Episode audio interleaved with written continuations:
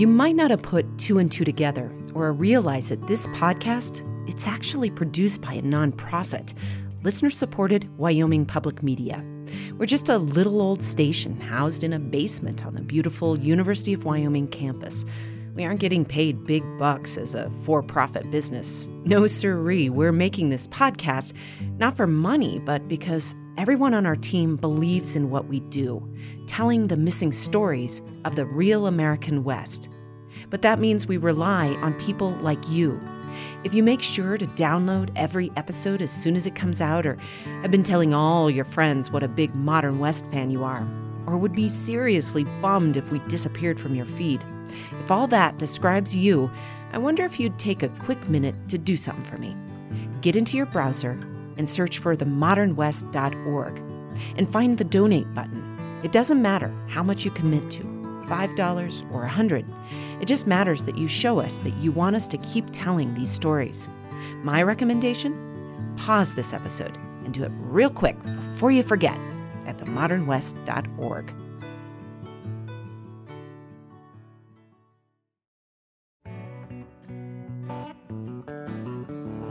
From Wyoming Public Media and PRX, this is The Modern West, exploring the evolving identity of the American West. I'm Melodie Edwards.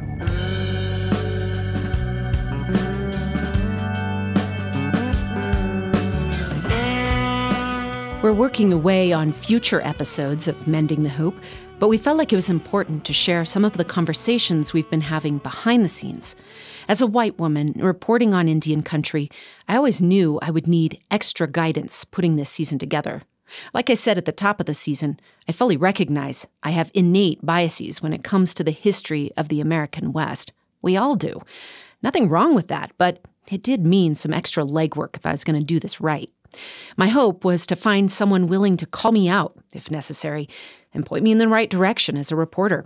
So I reached out to a really great guy I know, Dr. Jeff Means, a Native American history professor at the University of Wyoming.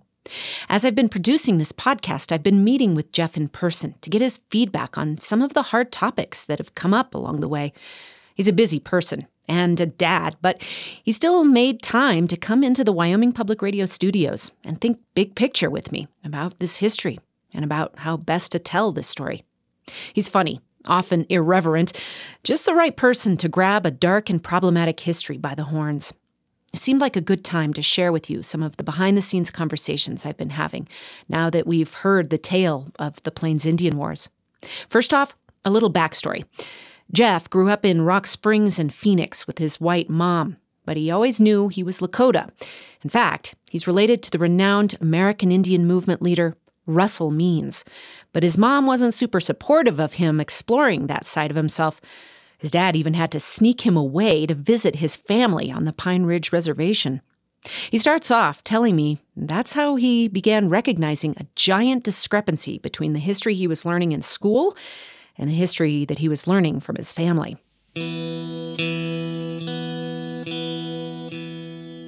You know, when I was a kid, I got the same kind of manifest destiny as mm-hmm. great.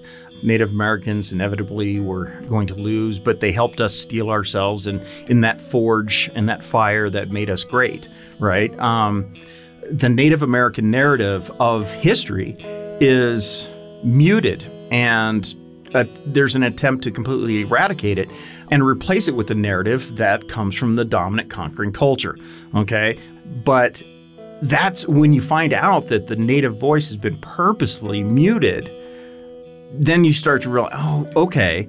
That's why people get so upset in this country when, like with the Dakota Access Pipeline stuff. Anytime Native Americans raise their hand, raise their voice, and say, we're still here and we don't like what's going on over here, America throws a conniption fit, mm-hmm. okay? Because it's a threat to that identity that has been cultivated within American classrooms and culture that America is perfect. Yeah. Um, the greatest nation ever.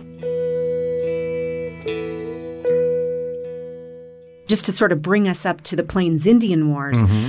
that had been going on for hundreds of years. Hundreds, yeah over and over again, there was this sort of uh, resistance by the indigenous peoples, and then, you know, and, and a willingness to find a peaceful solution, which would be then just kind of snubbed out violently, usually.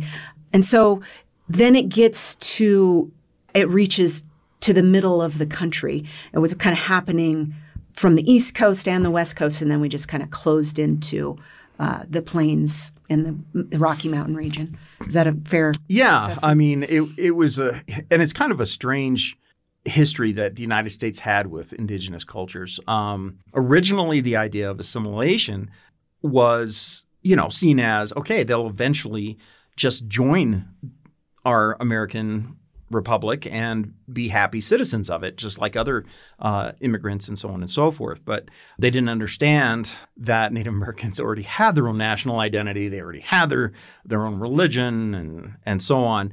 Then efforts became more and more uh, stringent in forcing assimilation, either that or simply moving them out of the way. This is ethnic cleansing, classic ethnic cleansing, which is you know we don't necessarily want to kill y'all, but you have to leave because we want your land. Um, and so west they go. And it had taken, you know, this is 1848. it had taken 200 years to go from the East Coast to the Mississippi. And it literally takes, uh, you know, hardly any years at all to go all the way to California. Mm-hmm. All of a sudden, we're in a war with Mexico. The United States expands. Settlers are all the way to the West Coast by 49, 50, et cetera. And now what do you do? And this is when the nations on the plains are in a different situation than the other nations. They can't. You can't relocate them west, right? Um, so what do you do with them? And this is where the treaty system and reservations begins to become part of American policy, uh, and uh, that'll allow for American expansion westward. I interviewed a, a historian on Red Cloud. He had written a book about Red Cloud, and we got into a conversation about the idea of genocide.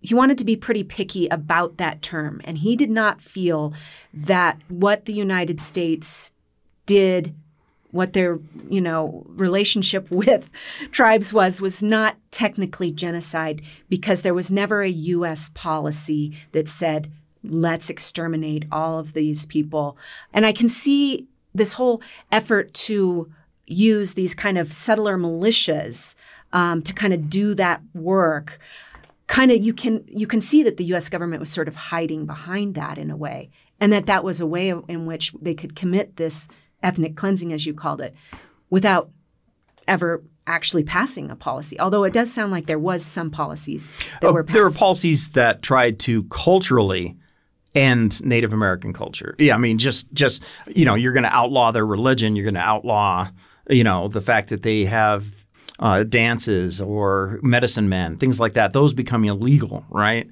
But a cultural genocide. yeah, that mm-hmm. it, absolutely cultural genocide. Mm-hmm. I don't think anybody question because th- that's the entire goal. But again, it's simply because they believe that what they're doing is for the benefit of the people they're doing it to, which is you know fundamentally ironic. But we're it's the white man's burden, classic white man's burden. We're mm-hmm. going to raise you up whether you know you need to be or not, and whether you want to or not, and you'll be better off for it. Okay, this whole kind we of idea. We don't want to do this. It's terrible. Yeah, we uh, wish you'd just voluntarily become right. like us, mm-hmm. but you can't. Genocide um, has kind of been a term that is defined by one episode of it, and that is the Nazi Holocaust of the Jews and others in Europe. Now, when people think of genocide, that's almost universally what they think of is this industrial right. policy and effort of an of an industrial nation to exterminate a specific group. Okay, where you can see that the you know this is the prescribed policy of the nation, and what they don't understand is that's uh, you know the the unicorn of, right. of, genocide. Okay, most genocide doesn't happen that way. Most genocide is not a public policy of any nation. Um, it's just simply what they do and what everybody knows. And then, you know, I think the brutality, especially of Sand Creek massacre, I mean, that kind of uh, mutilation was something that had been used previously.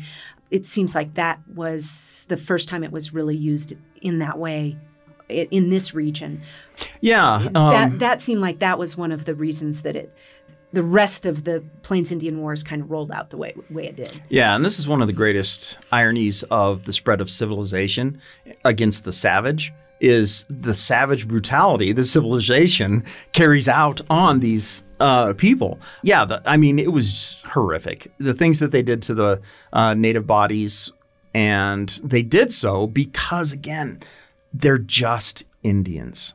Maybe you can guide me here. This is one of the reasons I wanted to invite you to do this with me. Is you know this part of the story of Sand Creek. What do, what is your advice to me? in terms of telling that story. Is it is it useful to go ahead and let people hear that part of the story, or is it uh, gratuitous? I suppose it would depend on your audience. Obviously, mm-hmm. it's far too gratuitous for children. Yeah. Okay. Um, yeah. But no, I think that it's okay to tell those kinds of stories and details because they're important to understand why the natives have the perspective that they do historically about the United States, okay, which is completely different than what most Americans would think. Most Americans have no idea that there is even a Native American perspective, let alone understand it. Um, they don't think in that kind of context because they don't think about Native Americans anymore. Um, they're not taught about them in school, and unless you live near them, they're not a part of your life. Right. So, yeah, I would say tell the stories. Okay. And the gory details. Okay we have these ideas of you know you watch the old westerns and stuff and it's always the indians are the bad guys. And and you know like after sand creek there's a lot of pillaging that happens but it you know when you look at it from the point of view of the cheyenne and the arapaho who had just gone through sand creek they had nothing. They had no teepees for shelter in the middle of winter. They they had no food, they had no, nothing. So this pillaging was just almost a survival strategy. Partly, yeah. I mean, a lot of it. Mm-hmm. Don't get me wrong. I mean, they're mad. Okay, yeah, because again, revenge. Happened. Yeah, mm-hmm. because again, these were peace chiefs, and so the idea of peace is gone. So therefore, if it's going to be war, and clearly the United States has declared war, then okay, you know, we're going to take it out on you while we gain some supplies and and move north and and try and find shelter with our friends. Whereas you know, I mean, from the U.S. perspective, again, these are all unprovoked, horrible, you know, attacks on civilians, and so it's just it's laughable now to me. But I mean, back then, this is what you would hear reported in the newspapers it was it was it was sort of spin and like reframing uh, the story so that it, you get to be the good guy. And if you isolate each incident and say this was unprovoked and it and you don't connect the dots back to Sand Creek then it looks like then you can turn somebody into the bad guy. You can turn the tribes into the bad guy. Um, they need to be gone. Um, this is ethnic cleansing uh, at its finest. We want this land, and you can either leave or we can kill you, or you know, you can assimilate one way or the other. And it's that process that prevents Native Americans from really getting any kind of sympathy regionally and so on. Whereas back east, you actually find some, eh, there are some instances where people in the United States are very sympathetic to the Native cause because they've had enough time and distance away from what they experienced to say, "Oh, this was horrible." And uh, so you're saying like some of the the, the folks in, out east are watching what's going out exactly, out here on the Plains yeah. Indian Wars. They started to have yeah, and they were sympathetic mm-hmm. to, toward the native nations to a certain degree. All of them want them assimilated. I mean, there's nobody out there going, "Let them live as how how they always have," right? right. But the violence is what they abhor. They want, uh, you know, a peaceful Western you know expansion and they want the native americans to be educated and christianized and you know basically welcomed into the warm embrace of the united states at a time when racism is reaching its highest point so it's kind of counterintuitive when i went and visited with donovan one thing he talked about was that atrocities and mutilations and stuff was not something that was traditional in any way uh, in warfare pre European contact and that it really was still even after Sand Creek, it was still pretty rare. And it was, if it was anything, it was usually kind of a spiritual something sort of symbolic. And again, Native nations are so vastly different when it comes to right. um, these kinds of practices. Mm-hmm. So that you can't kind of say Categorize. one's like the other mm-hmm. at all. Um, but almost universally, the kinds of things that were done were done for very specific spiritual reasons. Even you know the mutilation of bodies is because you you know there was a belief in many Native nations that you didn't just fight in this life that when you died you become a warrior on the other side and so in a way to prevent that person from becoming a, a great warrior on the other side would be to take his eyes out because then he would be blind or to cut his hands off now all of these things would be seen from an american perspective as barbaric mutilations that there's no reason for them except pure savagery right and that's just because they fail to understand the the spiritual essence of the native perspective on the afterlife and this life and everything else. So it's really fascinating. Yeah. Um, one of the ones that I'm really finding to be problematic in terms of how I'm going to be able to tell this story is the issue of scalping because it, we have this uh, yet again a sort of a stereotype of that's something that Native Americans did. And we don't think of the fact that actually white people were doing a heck of a lot of scalping. There's a possibility that it actually was a practice that came over from Europe. And oh, yeah, they had bounties on native scalps as far back as the 1630s. Man, colonial New England. I mean, you, you literally you can get paid. Uh, right, they were know, getting paid. Pounds. Like white people were getting paid, paid for scalps. Yes, exactly. Whereas that was not necessarily that wasn't. No, happening. for Native Americans, it's uh, taking a scalp is obviously personal power and prestige. You're diminishing your enemy at the same time that you're gaining power for yourself. Am I going to end up reinforcing some of those stereotypes about scalping?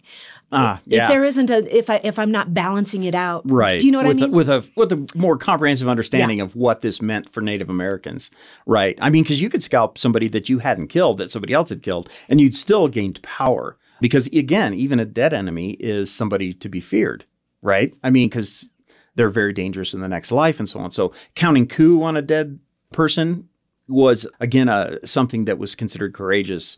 And, and you mentioned uh, counting coup. Can you tell me a, a little bit more about it? And uh, it, it's an interesting counter example to scalping because it is it's like this brave act, but no one's injured. Right, because it's considered far more courageous to count coup than it is to kill somebody. Basically, what counting coup is is you is riding up to an armed enemy who's trying to kill you and touching them with your coup stick or your bow or something like this, and then riding away. And everybody within the battle knows the significance of that. You have just gained tremendous prestige and power, and you have diminished your enemy. To get counted coup on was humiliating. okay, so to to do this with an armed enemy is considered braver because you really have, I mean, you're oftentimes hand to hand anyway, right? But I mean, to go up and do this with no intention of killing them, when you think about it, it'd be far more easy to just run your spear through them or pull your bow back and, and put an arrow right in the middle of them. Okay. I mean, that's if you're 10 feet away, do that, right? I'm going to go up to two or three feet, smack the guy with a stick, and then ride away. okay. and the part of this is also, the native belief in warfare, especially before contact, had never been about killing as many people as you can. It was simply demonstrating your power over them.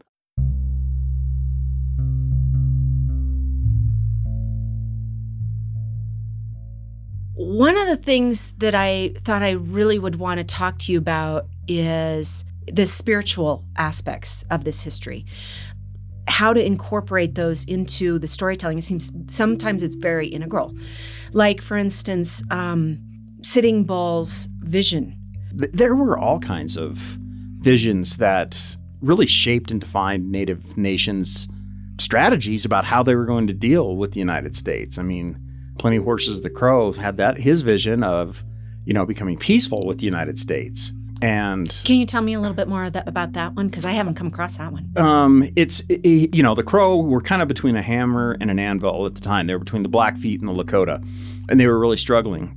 Had been very powerful, but they were so they created these large horse herds that were very attractive, so it made them a target, unfortunately. And so when Plenty Horses had this vision, it was right when white people were starting to really come out on the Oregon Trail and migrate in this in this direction. And he had a vision in which he saw his nation transformed by an alliance with white people.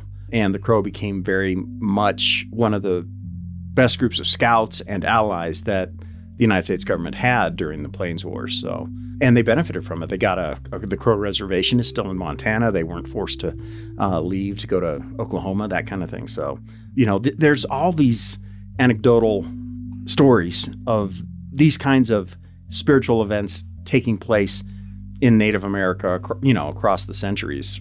And and for the most part, historians have noted them, but they really don't place them in a central kind of role within the within the context of the story. It's more of an interesting anecdote kind of a thing because quite frankly they don't believe in that Sitting Bull had this vision and you know predicted this great defeat for the United States and so on. Or if they do, it's kind of like ah, you know, I mean, whatever. and so you're removing the native narrative and, and dismissing it and, and minimizing it, right? Because you want to replace it with the dominant culture narrative.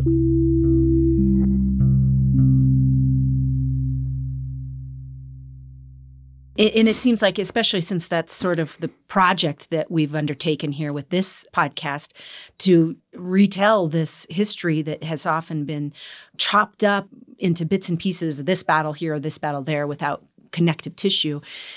I can't like just minimalize those pieces of the story, that spiritual part of the story. But it seems like I could also get myself in trouble if I take on that those stories in in maybe insensitive ways.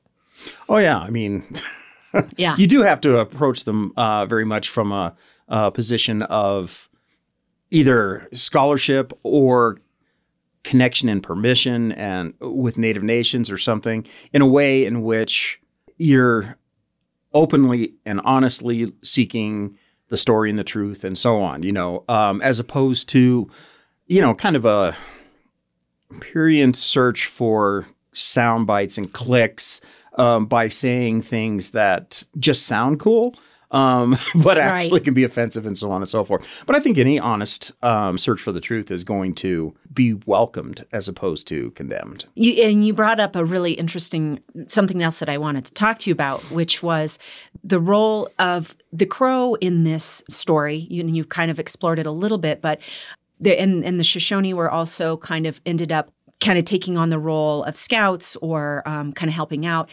It, it's an interesting part of the story is the the crow and, and the Shoshone especially in this in this tale. Well, I mean they very wisely their mm-hmm. leaders chose an alliance with the United States as the lesser of two evils here. And they did what they had to they do. They did what they had to do because according to the Treaty of 1868, yes, that area in Montana was technically Crow territory yeah, it was very smart on their part to get the United States to come in and lend hand, as it were. Anything else that I didn't think of to talk about that in terms of this? I this think your listeners piece? would be interested to know mm-hmm. that the Pawnee, the Crow, and the Shoshone are all evil. and uh, and that's just the way it is. Um, okay. No, it's funny. Uh, it's and it's it's you know uh, that's a very academic uh-huh. and very objective viewpoint as a scholar. in my neutral viewpoint, you're flexing on, your, on these nations. Uh-huh. So your um, doctor status. I yeah, okay. and plus my grandma told me that you know, you, oh, you can't trust the crow or the Pawnee. Okay. All right. So your grandma told you. Yes. Really? Yes. And so I can't remember we were having a discussion about something and she just offhandedly said you can't trust either one of those. it was very much just a matter of fact. Yeah. So no, obviously this will not make your your podcast, but I, you never know. Don't do that to me. I have some very good friends who are Pawnee and Crow, and they're they're actually great people. Yes. Um, well, and and that's but we like to tease kinda, each other. Well, that's I I I do wonder just because I and I noticed this that Donovan also he's also Lakota and he had. Uh, he had some choice words about the the crow and the, the, fact that you know like the the buses that were offering tours around the battle of little bighorn they were getting to tell the story even though it was he felt that it was like his ancestors story story not the crow story right right but so but he you know and so he was he was teasing in a very similar sort of way but nowadays that, that this is a joke more than anything. yeah, uh, not not universally all the time. Really, but no, oh no, there's still hard feelings okay. uh, that can exist mm. that are real, Run- run deep. deep. And so it depends on the person, it depends on the group, etc.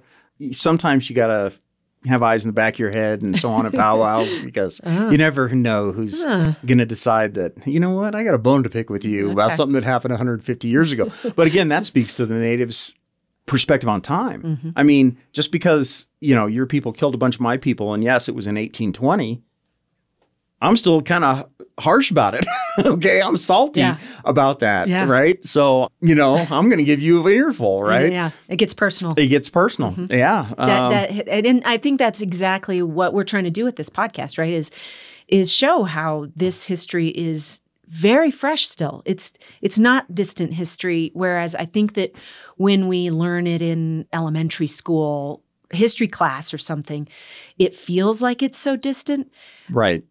But in Indian country, that's not the case. No, uh, and it's very real. I mean, the Treaty of 1868 is a living, breathing document for us. So the United States can keep saying, well, that was 150 years ago. Get over it. No.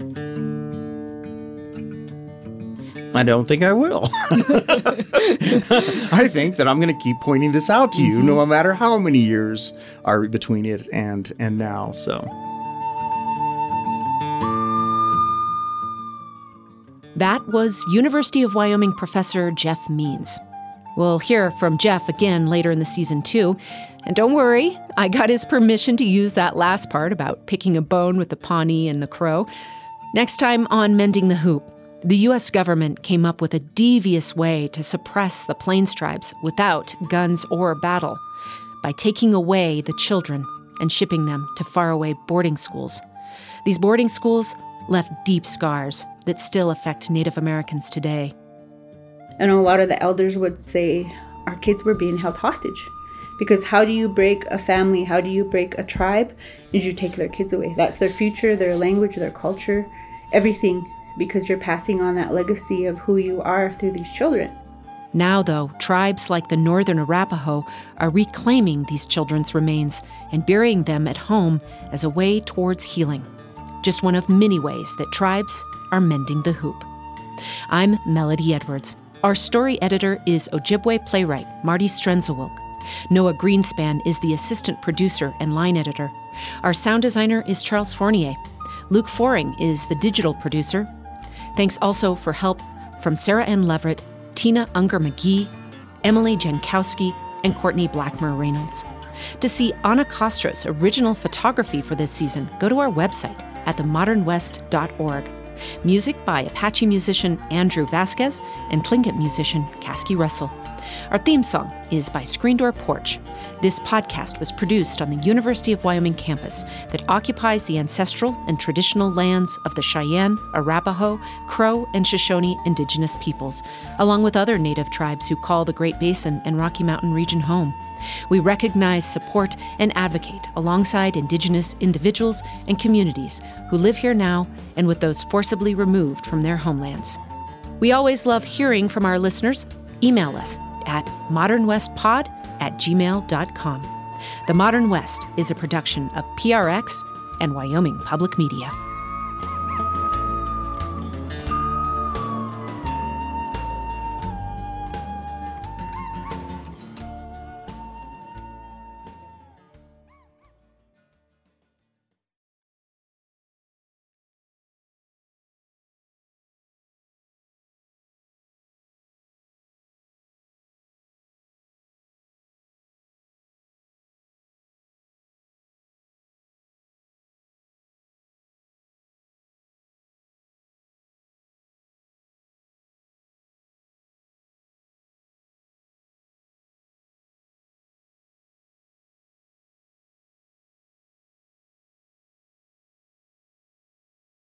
One of our goals is to get a dialogue flowing about the stories that we're telling. We're hoping that you'll join the conversation. So connect with us on social media and let us know what your thoughts are, whether you agree with what you're hearing or not. We're at Modern West Pod on Instagram, Facebook, and Twitter. That's Modern West Pod.